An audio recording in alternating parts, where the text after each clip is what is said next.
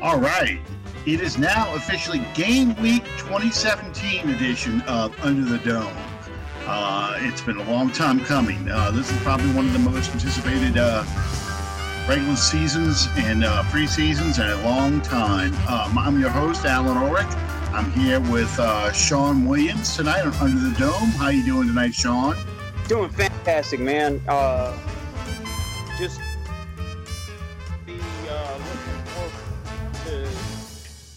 Nothing but a preseason game. Uh, it's it's football. I watched the, uh, the Hall of Fame game the other night. Was really impressed with a few aspects of both the Cardinals and the, the Cowboys offenses and defenses moving uh, moving towards the season. But uh, as you, everyone who even remotely has any uh, knowledge of me knows, it's all about the black and gold. Um, and this week, uh, Thursday night, we will be live from Cleveland, Ohio, and, and that just absolutely terrifies me. Uh,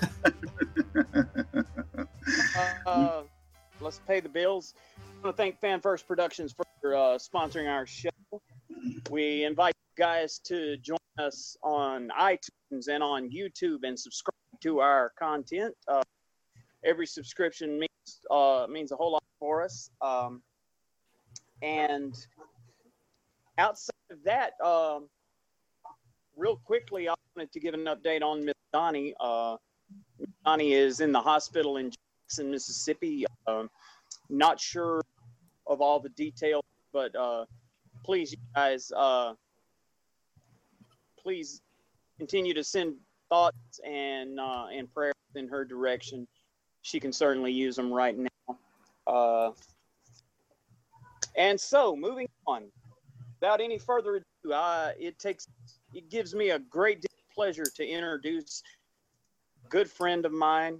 Uh, I'm going to let him go through his resume because I'm sure if I try to, I will uh, I will most definitely screw it up.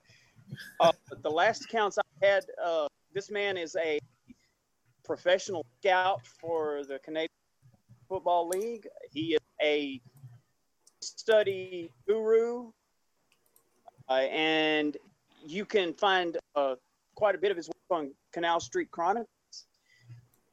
To introduce the Rev, and I call the Rev Deuce, Deuce Windham. Uh, welcome to the show, Rev. How are you tonight, man? I'm doing well. Thank you very much for having me, guys. Um, always nice to get invited to things like this, and it's nice enough for you guys to think of me. Uh, yeah, you don't really have to throw out accolades. I mean, I was very honored to be able to do some independent scouting work for the Saskatchewan Roughriders this past off season, and uh, um, I do regular work with ESPN 97.7 here in Monroe. But uh, it's it's just me, man. I'm just a Saints guy trying to make a living. Aren't we? Well, it's great to have you on the show, Deuce. Uh, uh, it's great to have you on the show. Um, you know, one of my favorite things about your your shows that you do is your film breakdown. I think they're very educational and helpful. Get people to understand, and this is what I'm trying to do here too: is get people to understand play work, but why it works the way it does. Because there's a lot to it uh, that people just don't see because they don't know quite what to look for. So you doing what you've been doing uh, the past what two years, three years on Facebook really helps kind of bring it down to the fans' level of understanding how the game is played.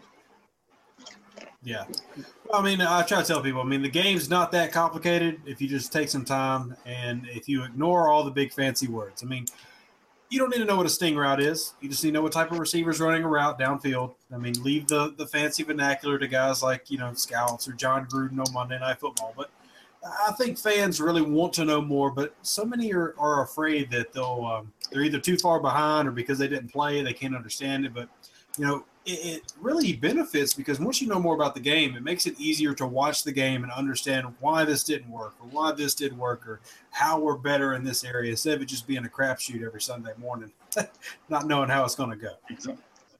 Exactly, exactly. Well, you Um, know, I I want to uh, draw even more attention to the uh, what you seem to have uh, more up out and prevalent right now, and that's your film studies that you're doing uh, today.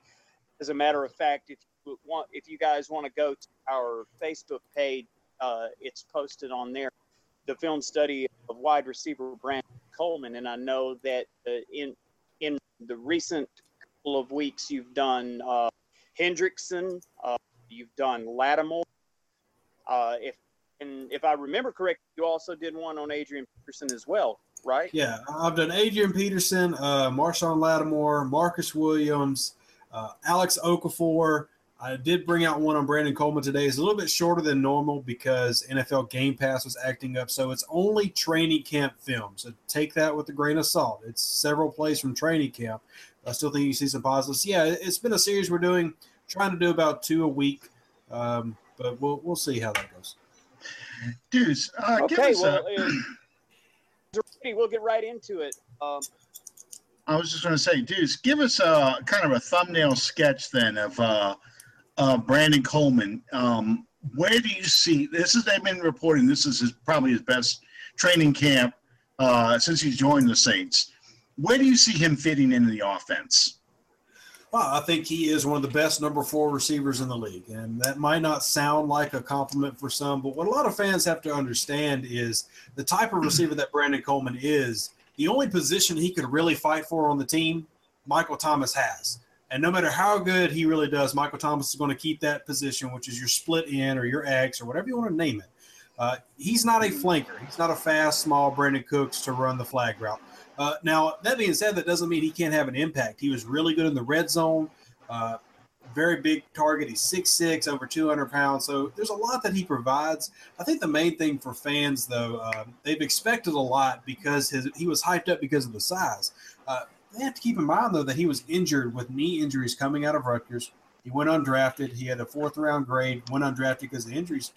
And we just haven't seen a lot of burst from him or a lot of speed and movement. And we're seeing that in training camp. And that's what makes him the training camp star.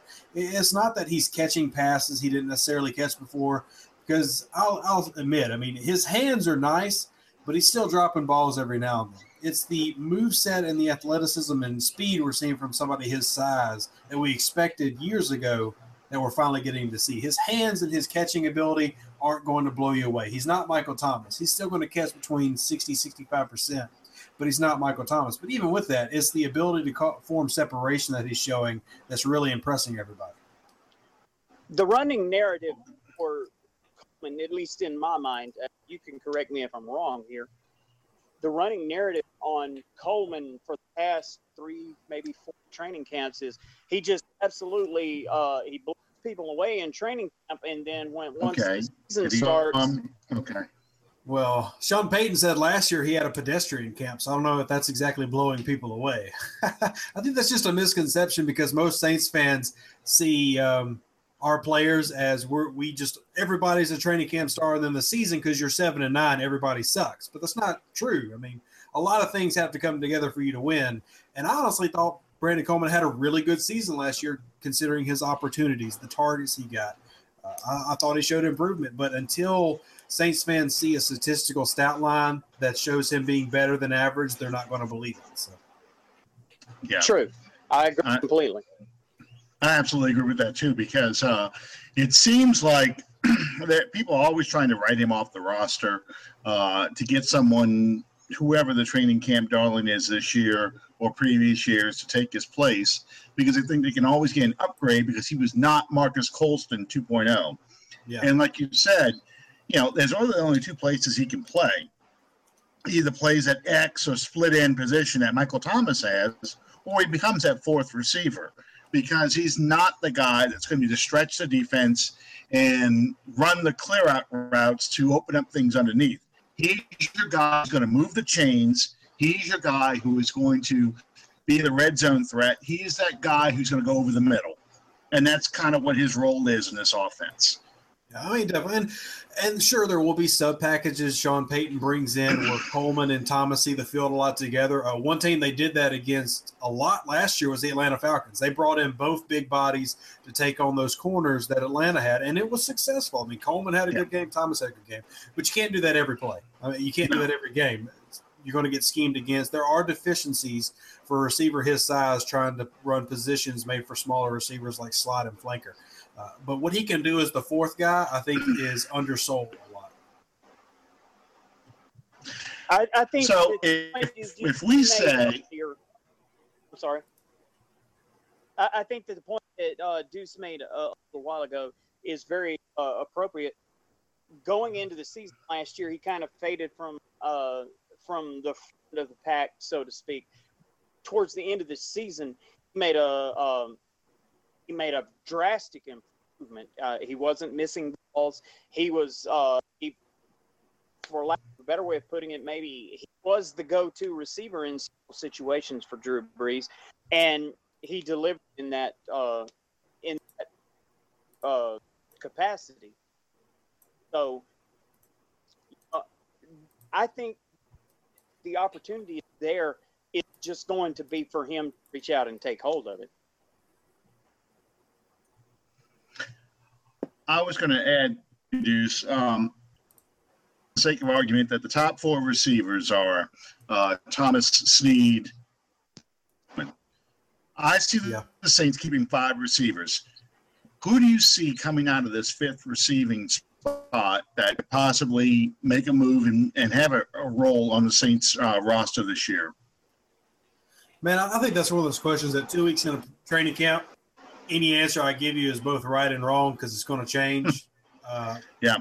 I mean, the fir- very first week of camp, Corey Fuller came in looking like he was an all pro, and he's kind of fizzled and hasn't seen a lot of the field. Uh, you know, he's getting beat up like everybody else. Tommy Lee Lewis in the past couple days has shown that look, I'm not just a return guy, I'm a deep threat receiver, and the Saints love that. Uh, and then you got Travin Dural, the UDFA, who is obviously the hometown favorite. Everybody's pushing for him, and they're all three of them are having good camps. I mean, so it's there's nothing that you can peg down after two weeks and say this guy is the fifth guy. I mean, if I had to lean one way, I would say Tommy Lee Lewis because of his familiarity with the offense. I think that gives him a big leg up. And even though his kick and punt return duties have taken a um, back seat to guys like Ted Ginn and Kamara, the fact that he's multifaceted means he's probably got a better chance of making this roster than any other receiver currently fighting for the fifth spot. That's, that's kind of where I'm. Uh, you know, I, I think the fifth receiver is going to either be the guy who's going to be inactive on game day, or a guy who's got to play special teams as well as be a receiver for the Saints. So, mm-hmm. yeah, I, I think that's the that's the battle's going to sort itself out in training camp and even in the preseason games, and we may not really know until week one who's the guy who's going to be that fifth receiver. Uh, let's go. Let's kick over to the running backs. Um, I know you're a big Ingram fan, but let's talk a little about Adrian Peterson because the uh, depth chart, um, that whatever it's worth, that came out lists uh, Ingram and Peterson as one and one A as the yeah. starters. How do you see this playing out? I'll be honest, I find that listing very accurate, especially if you look at how the Saints have run their roster the past few years. Look at last year.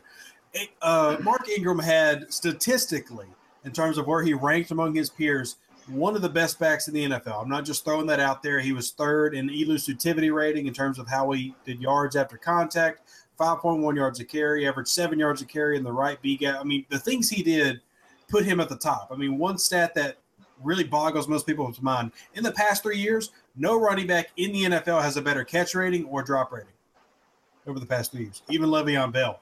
And that just blows people's minds. And now I think we still, though, would say Mark Ingram and Tim Hightower fought for the starting spot last year, even after all those accolades.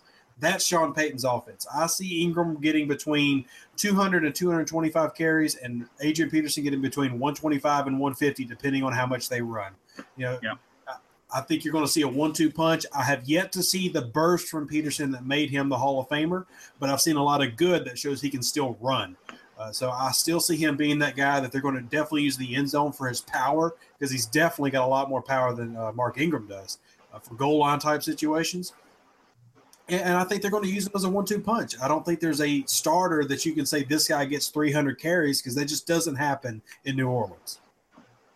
I, I completely agree. I, I predicted uh, about 10 carries a game over 16 games. That's 160 carries uh, for Peterson. And people look at me like you're crazy. I'm like, well, if you look at Hightower, he had 133, I think, last year. So, you know, 160 is not outrageous for this. And the big thing – I think for Peterson will be for the Saints to build that early lead like they did in 2009. And then you have, like how they use Mike Bell, you have an Adrian Peterson on fresh legs coming to pound that defense uh, late in the third, early in the fourth quarter uh, when the Saints are trying to preserve a lead and run some clock. So that would be an ideal situation for me as far as uh, a, Saint season. For, for him is going to be situational. Like for example, I see him playing a lot against Minnesota because Payton loves the revenge card. Uh, but then again, oh, yeah. I, I, don't think Adrian Peterson is a great matchup against teams like Atlanta.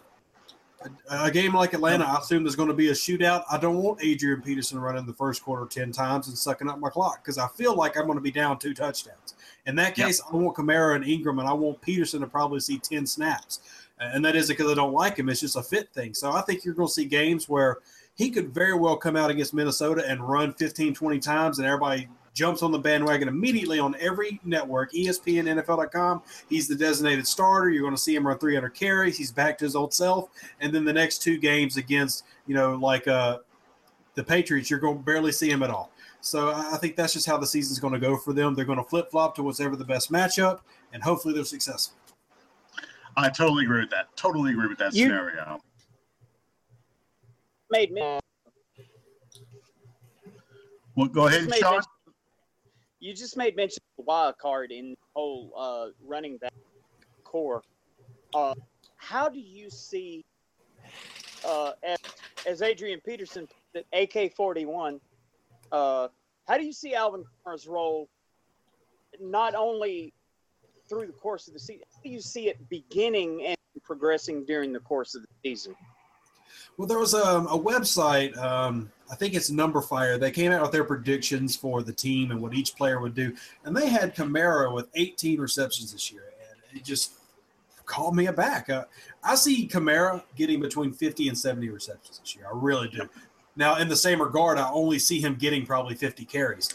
And I made this comment sure. to Nick Nick Underhill talking to him privately the other day after going back and watching Alvin Kamara's film from last year, really putting good study into it, not just study preparing for the draft where you have to study 30 running backs or 50 running backs, but just him.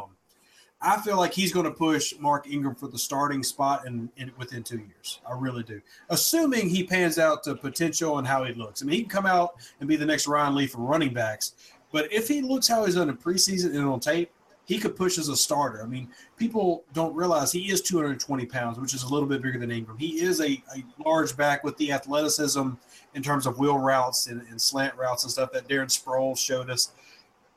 He could really be that that guy. But this year, behind the three-headed monster or being the, the last head of that, the tail, I see him being more an impact in the receiving game and then getting a lot of draw plays between the 20s. Uh, I don't see him getting a lot of red zone use but I see him between the 20s, third downs, things like that, running draws up the middle that go for 20 yards, like we saw Darren Sproles do in 2011. Uh, things like that is where he's going to be successful. Sure. Okay, shift, shift gears just a little bit. Let me ask you this. Um, for the past several seasons, the Saints, it's been Drew Brees, Luke McCown, and then whatever uh, yeah. which which in this case has been uh, Garrett Grayson. This year going in camp, McCown's gone, Dallas. Uh, we've got Drew Brees, Chase Daniel, still have uh, hanging by a very thin thread, Garrett Grayson, but we also have Ryan Nassib into the uh, into mm-hmm. the mix. How do you see this playing out? What quarterbacks do you see the Saints keeping on the 53 man roster, uh, possibly training camp, uh, excuse me, possibly uh, road spot, and also uh, kick into the curb. How do you see that playing out? Well, I think you're going to keep Drew Brees. I think that's a given. Uh, I think Chase Daniels is a given. And it depends on how Garrett Grayson does. Uh, as much as I like Nassib as that kind of underdog story, his throwing motion is really weird looking. Uh, he just needs a lot of Coach Lombardi time. I don't think he's ready to see any type of NFL. Uh, anything that I've seen in training camp wouldn't lead me to believe that. Garrett Grayson is word of mouth right now, looks to have improved from last year. So what's going to come down to it, and Coach Payton said that they're going to give uh, Grayson an ability to run this offense. And when he's talking about that, means he's going to give them the ones in preseason. If Garrett Grayson shows he's able to handle it, the Saints might carry three quarterbacks because they want to protect him. If they if he shows no improvement over the past couple years, they might just let him go, stick with Chase Daniels, and then draft something in the next year or so. Alan? Yeah, I'm, I'm definitely of the opinion that I think just because of injuries and need of depth at certain positions over two quarterbacks, I would not be surprised, however, to see Grayson end up in the practice squad again. And if they feel like he could get signed away, then they'll make a move to try and put him back on the active roster if he shows significant improvement in the preseason. Um, but the big thing is right now, I think just for purely for injury related depth, they're going to need to have, uh, they're going to need to save that roster spot for, say, a, a backup center, um, maybe a defensive end, maybe a defensive tackle. We'll see how this plays out. I'm going to do a mock way too early 53 roster uh, tomorrow before the preseason game. And uh, with the caveat that this will change, and I know it's going to change over the next four weeks. Uh, injuries obviously going to have to influence that, but I'm just going to give you an idea who I think is probably in the lead in the clubhouse, and these are the guys you need to watch to see if they can overtake who I think is in the lead. And like we said, with the wide receiver position, uh, let's see how Tommy Lee Lewis and uh, Corey Fuller, for example, battle it out. And can't discount uh, Williams Lambert uh, and Lampman. You know, Lampman showed a lot of stuff on special teams. And I think in the running back position, what we were talking about earlier, you know, there's a battle right now. Velasco and, um, oh, Darius, um, I can't think of the name of that running back we just brought in. Victor Butler. Uh, Victor Butler. Thank you. Victor Butler. Yeah. Look, uh, I'm not here, but Travaris Cadet is there and strong right now. Really? I don't want to talk. Nobody wants to talk about. I'm one of those. I'm one of those people that kind of has written off Cadet because I think Kamara's got a lot of his same skills, and um, plays out. We'll I mean, I, would agree, but um, there's a reason Cadet has lasted how he has. He's kind of like when everybody wanted to know why is Robert Meacham still on this team. Cadet is a great blocker.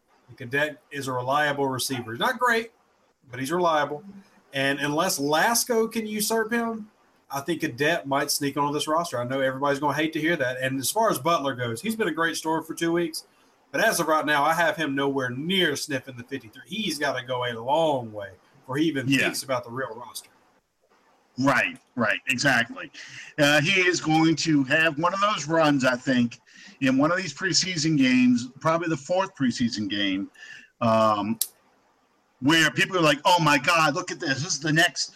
He's like a miniature version of Ironhead Heyward, you know, because he's going to run over somebody, and then when the Saints release him, they're going to go, look, this is typical Loomis, typical Payton. They let this guy go, you know, and and he'll end up with Atlanta or Carolina or go to some place and become a star. Just like they got rid of Chris Ivory, just like they get rid of anybody who's any good on this team. Blah blah blah. You know, you know the you know the drill. And uh, I, I, just think he's gonna be a fun back to watch uh, this preseason. I, I think Lasco, I do agree. I think Lasco is hanging on by a thread. I think they keep four running backs, but uh, you said Cadet could easily push him off the roster. Um, Lasco could hold on. It could be somebody coming on the roster. We don't even know yet. This is how this team operates when it comes to that fourth guy. Um, last thing on the offense before we switch over to the defense, the uh, offensive line. Um, we haven't talked a whole heck of a lot about it outside of the uh, inability to snap the shotgun. Um, we really don't. But you think about it, we really don't hear much about Peat.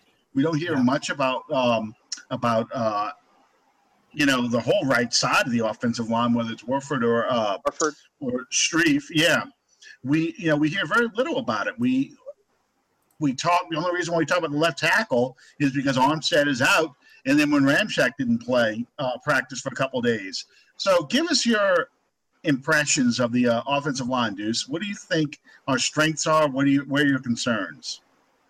I think my concern is that left tackle spot, which doesn't have a designated starter right now. But uh, hmm Yeah, in, in training camp, you're not going to see a ton from your offensive line. Uh, it's just it's one of those things. It's not really full contact yet. I mean, you're not trying to kill each other in the trenches. It's the defensive line realizes they can't go full speed because if they touch Drew Brees, they're in trouble. You know, and that doesn't mean they're not putting forth full effort. But there is a difference between you practicing at full speed and you in an NFL game at full speed. Uh, know, no Oklahoma as- drills anymore. as far as No like guys Oklahoma like drills anymore. Warford Yeah. and Peat, Warford and Peat, I'm very confident in. I mean, there's no reason to not be so far. Zach Strief, if he can stay the ageless wonder, like I said, no worries so far. He's getting beat by Cameron Jordan, but that's also Cameron Jordan. I mean, you can't knock Peat for Yeah. that. And then the left tackle is the only real concern. Now, center, I'm not worried about because reports say uh, Unger will be back be either the last preseason game or week one. So if he's able to slide right back in, I'm not too worried. If he's not, I'm extremely worried because center has not looked good in training camp for anybody, Yeah. whether it be Yeah. injuries like Cameron Tom or Jack Allen throwing snaps above people's heads. Uh, Laribius, I know, butchered his name, doing the same thing. Uh, nothing's looked good at center. And then left tackle is Khalif Barnes, who I did a, a kind of a gauge on Twitter. Nobody's got confidence in Khalif Barnes. And then Ramczyk, I mean, he's looked okay, but he needs more snaps at left tackle. So I'm not really worried. I don't get worried about anything two weeks in unless I see a, an actual doctor's report saying this guy is missing so and so amount of time. Uh, so I think the offensive line is still a strength. Don't worry about it, fans. Don't freak out. If we're two weeks into this, two more weeks into this, and it's still the same, okay. Grab your britches. It might be bad, but right now Yeah. it's fine.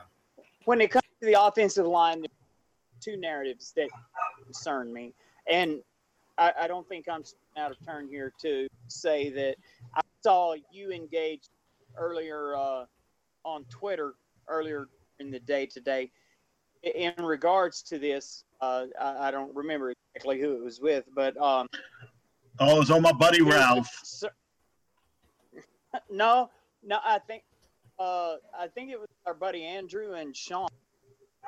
So it's probably a lot of them. I, Uh, I was. it's been an active there's the week. concern. there's the there's the concern that you have a rookie offensive lineman. Obviously, that that's concern uh, coming out of the gate. But you have him having to step in for a potential All-Pro player in Terron Armstead, and he's missing snaps in practice for an undisclosed reason. Do you see that as being a major concern or not so much? Look, I, I'd say not so much right now. I mean, personal opinion. I, I know a lot of people, and they are entitled to their opinion. But if your hot take right now, two weeks in, is the world has fallen and we haven't even, we've literally not seen a team play a snap of real football yet. I, I really, I ain't got time for that. I mean, obviously I do because I love debating on Twitter. So I do have time for it, but it's ridiculous to me. You're better than me Okay. at that. I, I, I agree with you, Deuce. I, I, I am not worried about the offensive line. I'm concerned, but I'm not worried. I mean, do I want And to my- run Armstead Exactly. right now? Yeah, of course I do. But Sure. I don't have Sure. Von Miller coming after Drew Brees tomorrow. I mean, I feel like I have time to prepare for that. And I'm not, nothing is scaring me at the moment. I was Well, more concerned about the off. Oh. Go ahead. I'm sorry. Me personally, I, I look at it this way: it's not exactly the uh, the greatest position to be in, having Drew Brees blindside protected, so to speak, uh, by a rookie left tackle. But uh, you have Ramczyk moving to the left side in the position that he played in college, so that takes part of that blow away. having that concern, I don't know. Uh, I, I think he needs to be in there, but at the same time, I last year at this time, everybody was talking about how badly Drew Brees was going to get mangled when the season started. And I don't think I'm out of line by saying that offensive line unit performed maybe best of any individual unit on your side of the ball for the New Orleans Saints last year. Well, I think um, what a lot of people have to keep in mind is Drew Brees gets the ball out very quickly. Uh, mm-hmm. Andrus Peat, who's now your starting left guard, looked strong at left. I mean, people forget Peat spent more time at left tackle than he did left guard. I mean, yeah, he's the left guard. That's where I want him. But um, how many times do you remember Drew Brees just getting destroyed from his blind side with Andrus Peat there? Because to me, if worse comes to worse, if Barnes doesn't look strong in preseason and Ramczyk is not ready to go, Peat's simply going to slide, slide to the left tackle spot and is going to take the guard. I mean, that seems like the logical you know, order of operations there. And I don't think there's a lot to worry. I mean, if Unger really now, now if we're two weeks from the season, one week from the season, and Unger's not coming back like he's supposed to, and Ramczyk is, you know, falling off the face of the earth, you know, then I worry sure. because I don't have yeah. a true starter. I, I've got a sub, but Peat is a starter at either left position. You know, Unger is a starter at center. Senio has shown he can be a serviceable starting guard, even though he's not the best option. I'm not worried. Um, this all kind of hinges on Unger, though. If Unger doesn't really come back by the season and Ramczyk's not there to left tackle, then I do worry because the center is the most important position on the offensive line. Uh, but at the moment, like I said, guys, I just I can't worry. I mean, I sit here, nothing is telling me, hey, look, the Saints are going six and ten, all because this guy's injured. I, I just don't have that feeling. It's sure. I, I have gone through too many bad Saints teams to, to have that kind of feeling. Uh, I've seen a lot worse. I mean, you watch the go back to the Mike Ditka years, and that was a lot worse. well, right, you don't want to take, well, last thing on that, even if you don't want to take my confidence for it, think of last year. Last year, even everyone, myself included, said that this offensive line coming in was a weakness and it ended up yep. being one of the highest ranked offensive lines in the NFL. Uh, yep. I think in run blocking they were sixth overall. I mean, so with that in mind, it's obviously not as big of a deficiency as we are being led to believe.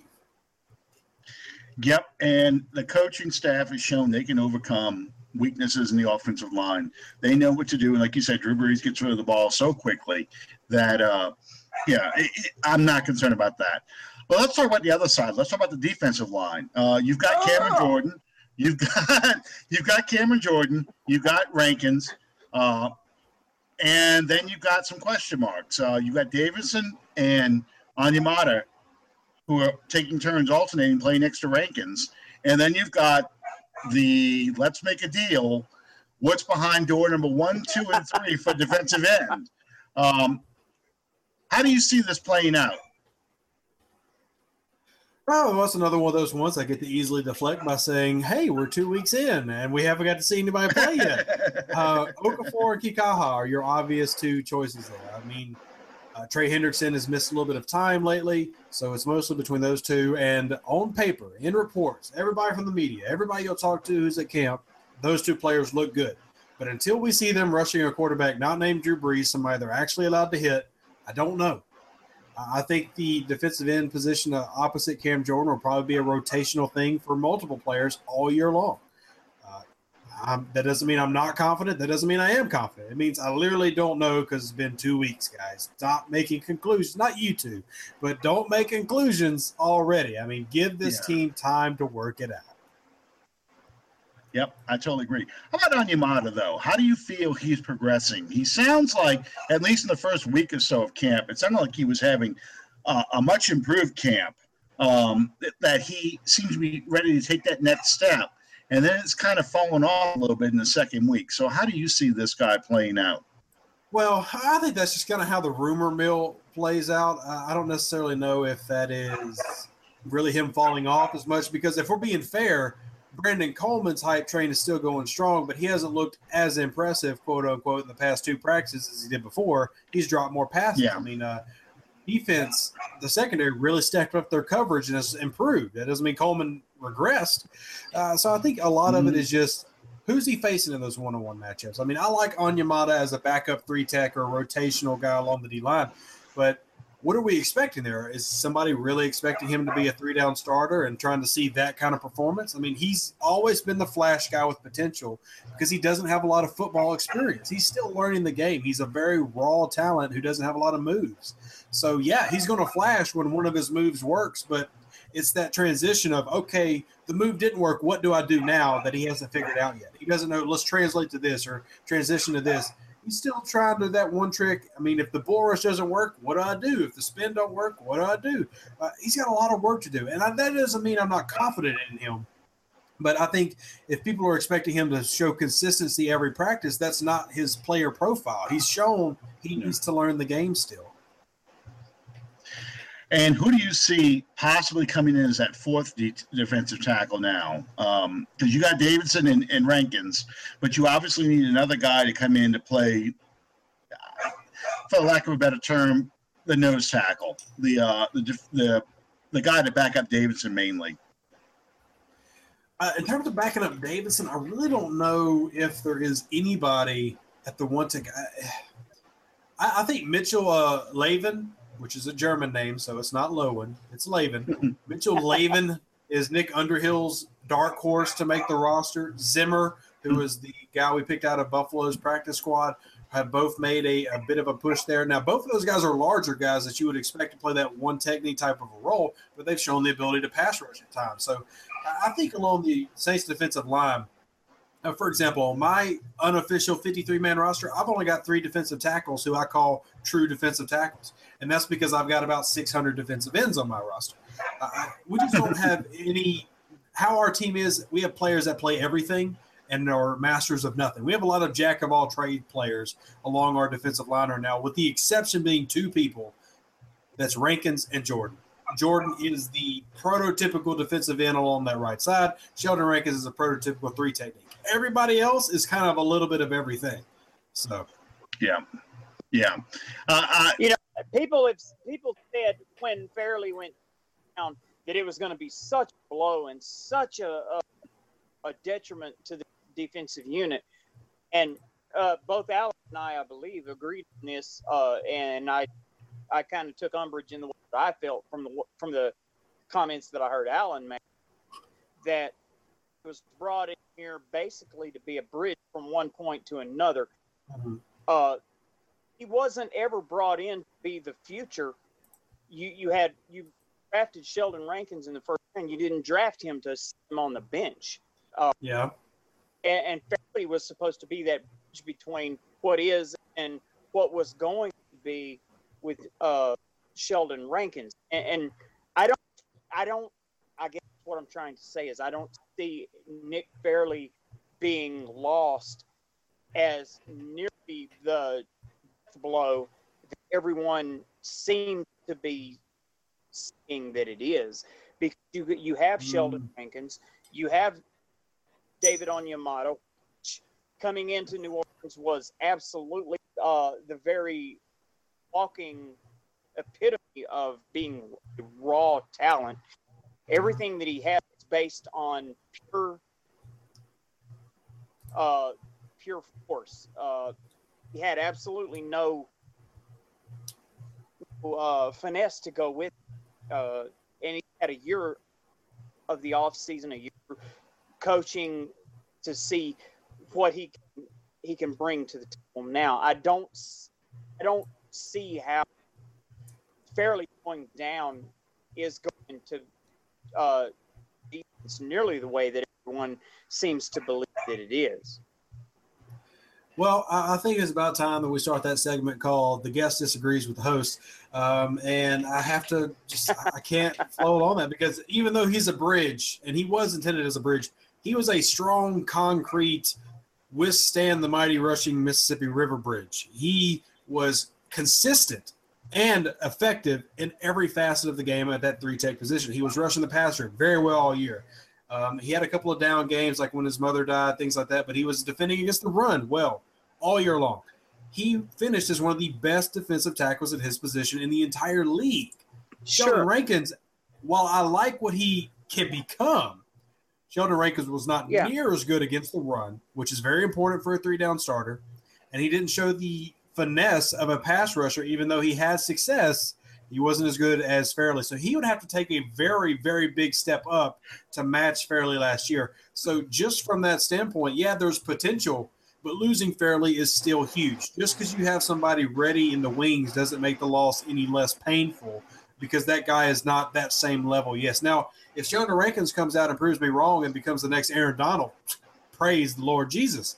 But as of now, there's nothing to lead me to believe that's how things are. Right now, I simply see Nick Fairley, our probably second best defensive player from last year, is out for the season, and I'm relying on a guy who has not been a full time starter. You know, I, and I can I can agree with both of y'all in this regard. I mean, in this statement because this is how I saw Fairley, and uh, I totally agree with what you had to say there, Deuce. Um, I think Fairley was effective in what he had was asked to do with the Saints. He would be more effective in that rotational role, and I think that's what the Saints had envisioned for him.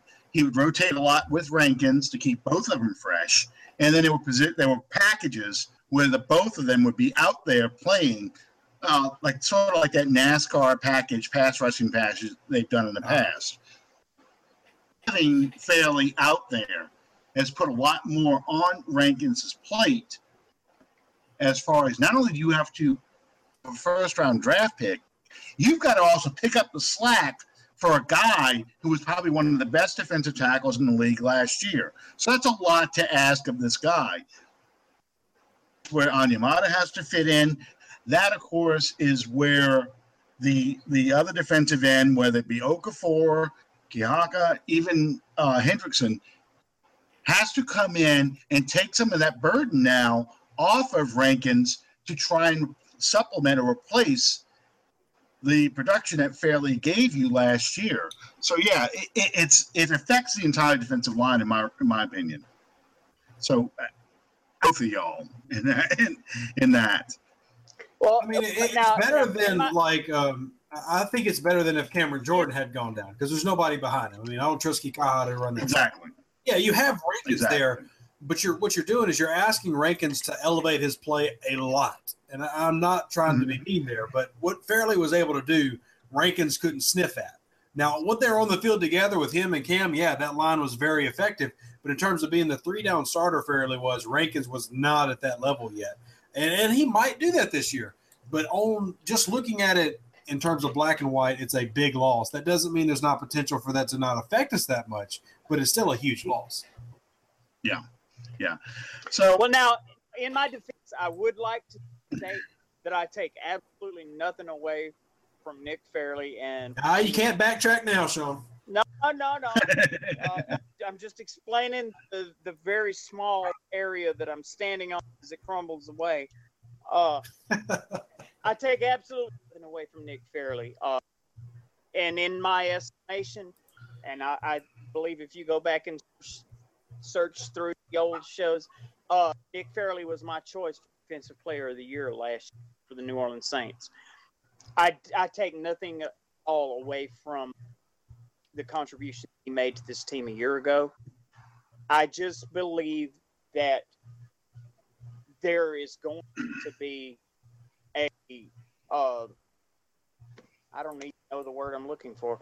Uh, when it comes to Sheldon Rankins and David Onyemata and Trey Hendricks and uh, these other guys, I, I believe they're going to step up and realize that there's room there that they're going to have to make up for in their Mhm. approach to the game uh, to make up for the lack of it Fairley, and, they're going to have to uh, for, for this whole thing to work out.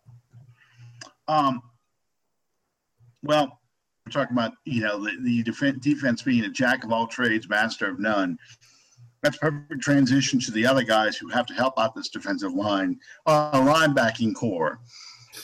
How do you see this linebacking corps shake out? Because it seems like we've got good at one thing, but not a guy who's good at everything.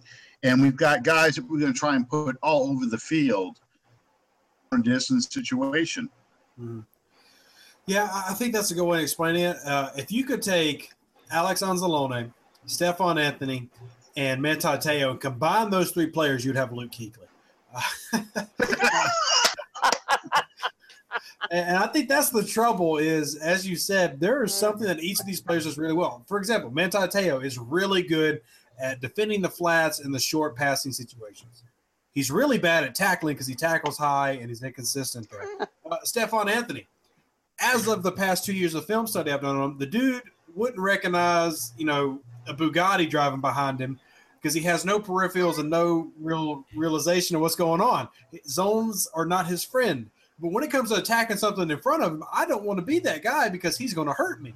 Uh, and- then you've got Alex Anzalone, who the dude has got the speed to go from sideline to sidelines, but you got to wonder is he going to hit his target?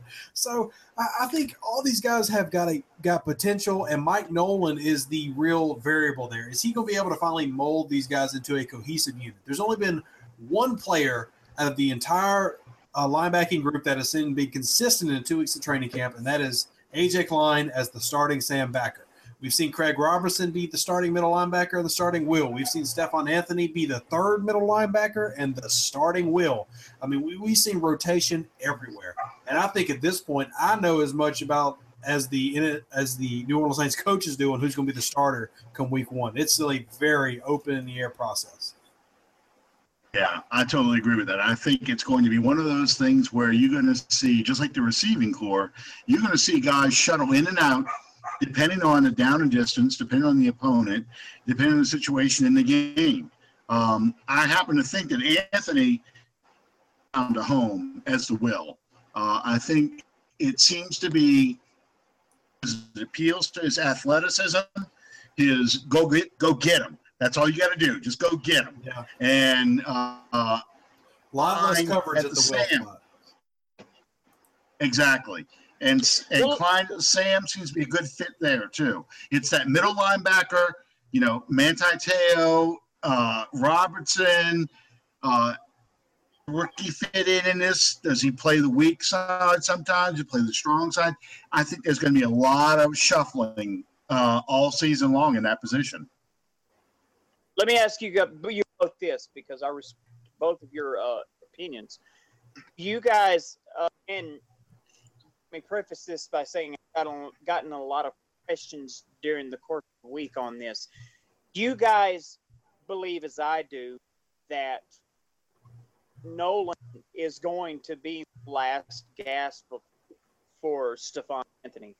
Uh, in other words, is Dick is Nolan going to be the last chance that Anthony has to stick to this roster, or will it be this is your chance, you blew it, goodbye?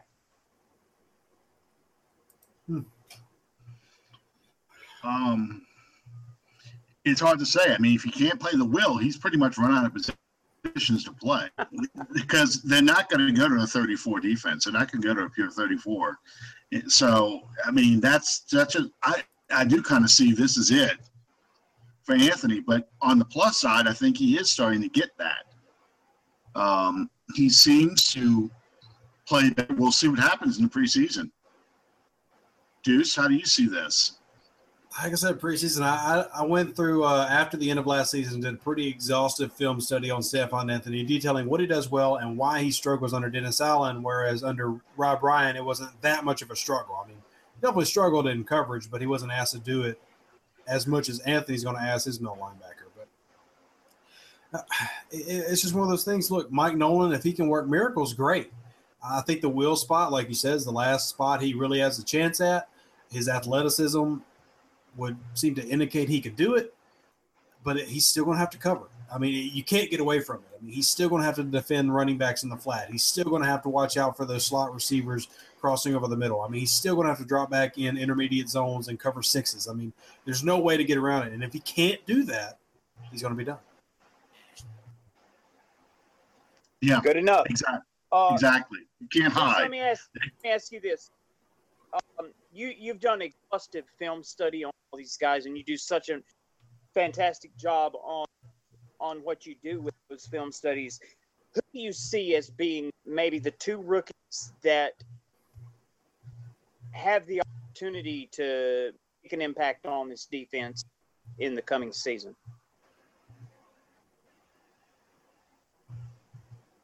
Alan, you want to go first? Oh well, okay.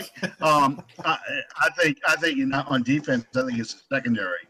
I think it's Marshon Lattimore and um, and I think those I think both of those guys not only have a, a, the best opportunity to have the biggest impact in defense.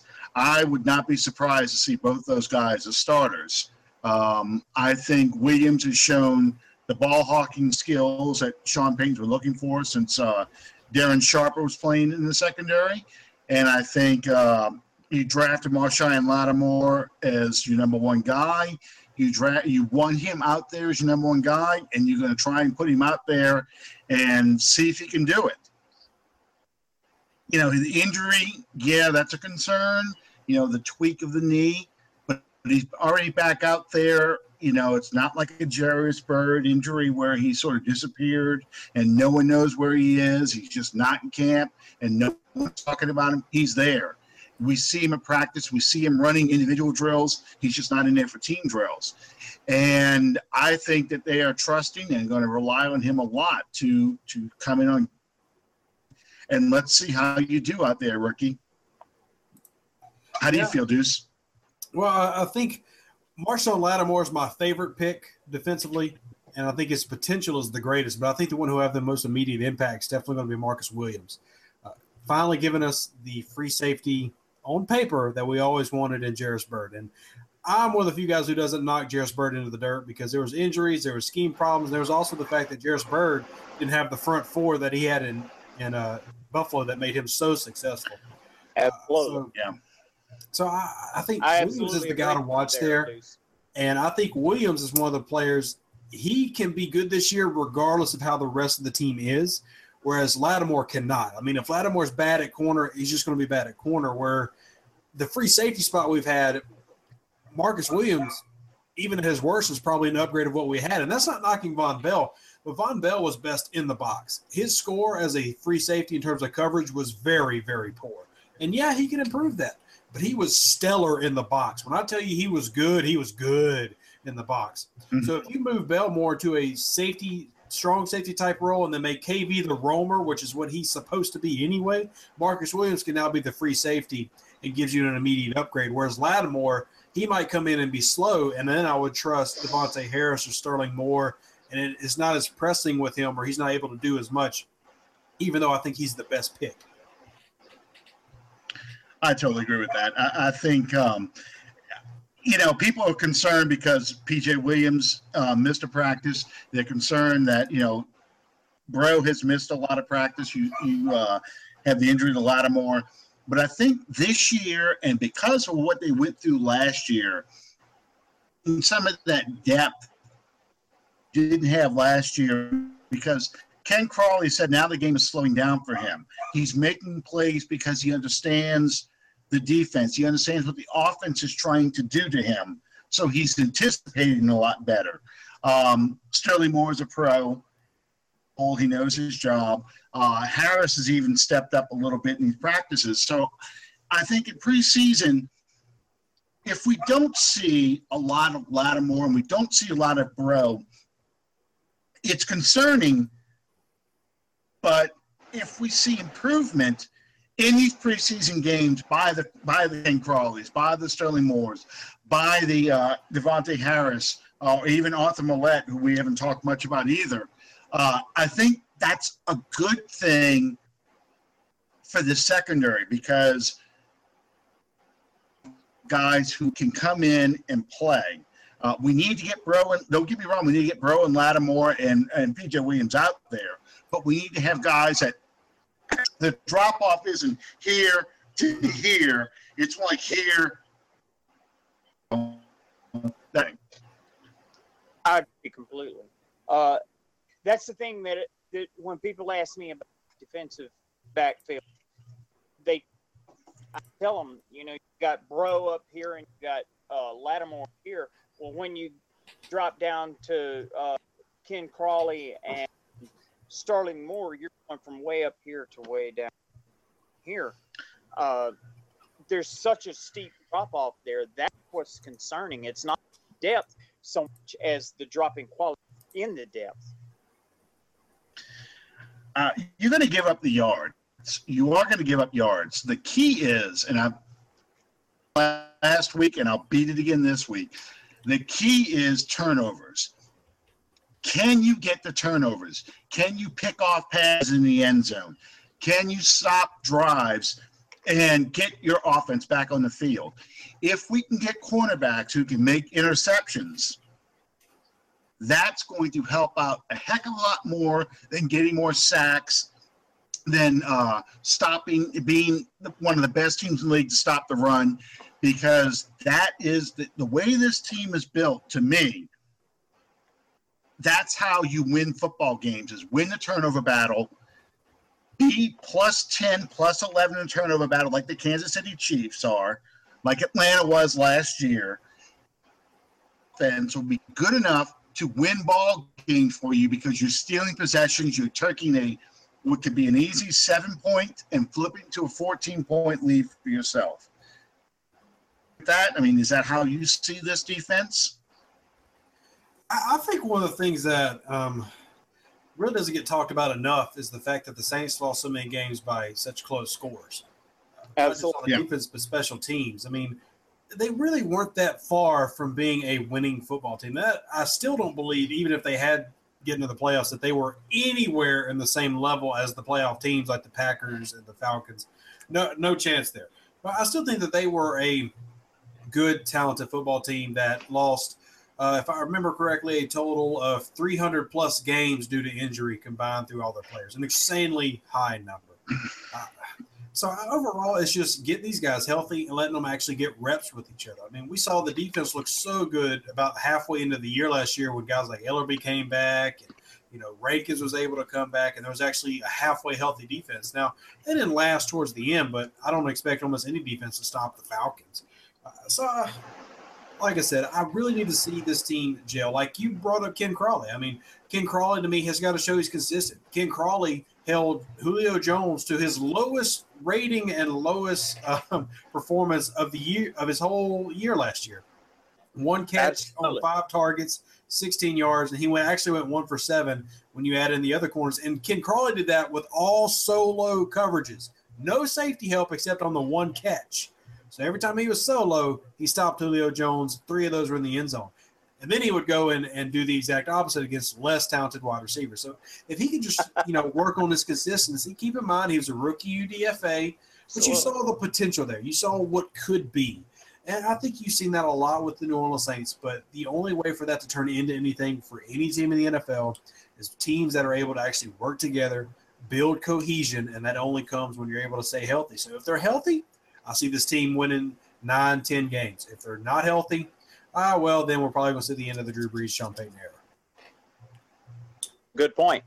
Well, well, we talked. You, you touched on special teams a little bit, and uh, go straight to the heart of the matter with this: the new coaches, the new special teams coach, the new defensive line coach. And, um, we talked a little bit Mike Nolan, uh, the return of CJ. Um, what impact have you seen these new coaches have with this team? Well, it's tough. I mean, I want to jump on that bandwagon, but I've also got to feel like I have to play the um, journalist uh, slash scout role, um, where you're, where you're kind of even keel. For example, I could very easily try to attribute Brandon Coleman coming out and being more aggressive and looking more on fire due to Curtis Johnson coming in, or or Stephone Anthony looking competent at the wheel linebacker due to Mike Nolan. But in all honesty, you can't really judge their performance until the regular season starts, and then you're able to see it on the field. Do I like the hype and the um, enthusiasm and the, the fire that we're seeing from these new coaches? Yeah, I love it. Haven't seen it in years in training camp. That doesn't necessarily mean Absolutely. it's going to translate. Passion does not always translate to performance. So once I see the performance aspect added to the passion, then I'll give it my thumbs up. Absolutely, I couldn't agree more. Um, I, I love the enthusiasm, the uh, the things I see on Facebook, Twitter, etc., etc., about how uh, how hard they're hitting, so so forth. I love that, and I think that's something that's long overdue that we didn't see from the Greenbrier. Um, it's all going to start day after tomorrow in Cleveland. Uh, we're going as great as the vibe is. It at the Metairie, uh, so on and so forth. It's not going to m- make very much difference at all unless we see on the field in Cleveland, unless we see it on the field in Minnesota, unless we see it on Florida against. Uh, they're going to have to find a way to take all of this pointed out these uh, these advantages that they have. They're unless they find a way to take that out there on the field and produce, it's not going to make a bit of difference. Hey, we got Smoke Jay Cutler maybe playing against it in in uh in in London. So that's a good way for us to pad our turnover stats. Uh, I, I'm looking forward to that. Um, The meme that you uh, yeah, the meme that you posted the other day about uh, of Jay Cutler smoking a cigarette, talking about uh, hey Gase, how many have I completed? And he says uh, three of the linebackers, two to the defensive backfield. Doesn't matter, I completed them. yeah. Made that made man. I tell you, I'm enjoying these smoking Jay Cutler memes back. Um, well, Deuce, um, season game in two years. Uh, I think we're 0 and 8 uh, Oh, no. over the past two years. How do you see this preseason game shaking out? Not that it matters, but how do you see it shaking out? Do you think they kind of have to win a couple preseason games to kind of build confidence on this team? Well, let me, say this. Um, everybody remembers that famous Detroit Lions team that never won a regular season game, right? Can anybody tell me what they did in the preseason? They went undefeated. Yeah, they went undefeated. I do remember so that. preseason games don't mean jack squat. Uh, you have 90 players trying to make the roster. Uh, all I'm looking for is effectiveness. If you run the ball efficiently, I mean, if you get blocks, I don't care what the score is. We could get beat by the Browns 60 to seven. But if my first two teams came in and looked amazing, and then the fourth team in the fourth quarter gave up 30 points, I don't care. All I Still care go- about is how the players look. Yeah. It's still gonna stink, buddy. I mean, nobody wants to see their team lose, of course, but it doesn't matter in the scheme of things because if it Uh, mattered, yeah, man, yeah, the Detroit I Lions agree. should have gone undefeated that year. So right. yeah. You know, my big thing is, and I, I agree. a lot of people remember this. Oh, I'm sorry. Go ahead, Sean. Well, I was going to say, a lot of people remember in 2009, the Saints came out and just tore apart Oakland. And yes, that's JaMarcus Russell era Oakland Raiders. It's not like you playing against David Carr. But I think in that 2009 game, we saw what we were getting ready to see in the regular season. So to me, the only preseason game I'm even remotely really concerned about is that third one when your starters are supposed to play about a half, Yeah. maybe into the third quarter. That's the game I really want to see. Okay, how sharp do we look? Do we look like we're ready to go play a regular season game right now? Are we executing well on defense? Are we forcing turnovers? Are we playing the run well? Are we jumping on routes and, and look like a good team getting ready to enter the preseason? And that's the only game I care about is that third preseason game. I'll say I care about all of them, but that's only because I need to see these defensive backs with a lot of snaps. There you go. There you go. You know, um, I, I, I don't really, you know, anytime they line it up, I, I, I have to be totally honest. Anytime that the Florida goes out on the field, I want to see buttholes and elbows, and I want to see winning scores. Uh, and, and if totally honest, that's going to be it. Um, it being realistic, the only thing that matters is going to Minnesota bringing home a W, uh, coming home, going up against the Patriots, getting a W there. Uh, this team, I do believe, and I don't think that I'm I'm very far out of line to to, to say this. This team has the potential to be that team that can go to the next level, uh, and, and I do believe that's a design because uh, if you break it down in the simplest terms, if Sean Payton doesn't take it to the next level, he's likely going to be unemployed. Um, that being said, I think that this has the makings of being one of those quote quote very special teams.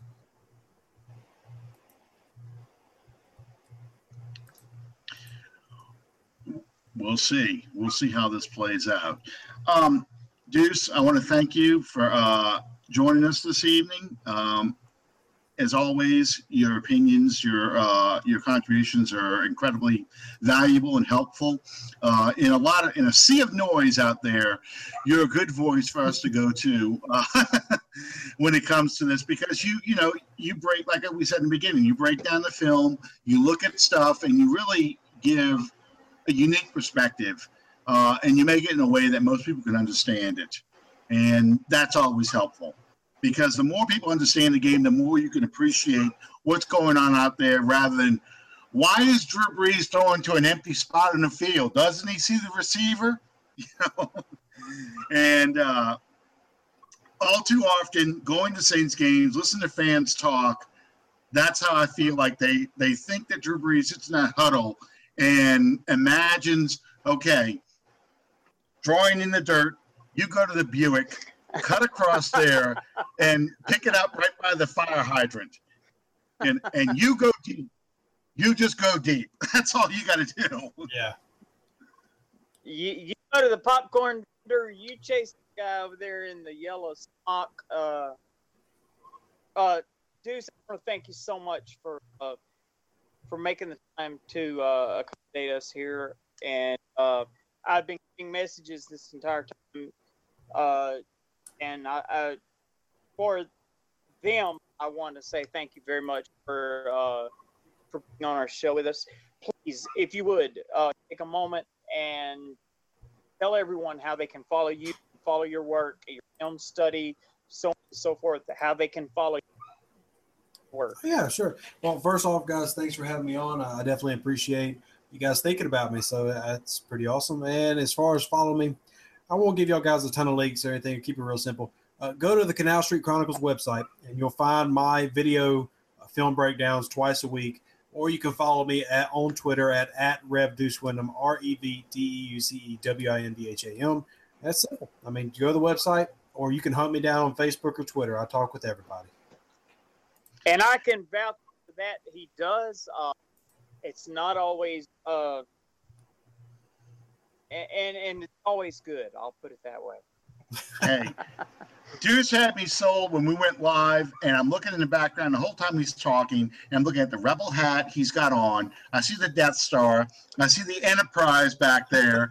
I saw Cap's original shield. I see the saber, and I'm looking at those boxes down there. I'm going, okay, it's a Star Trek box. What is that right there? that appeals to the inner comic book geek inner sci-fi geek that I am, so I totally dig it. I really love it.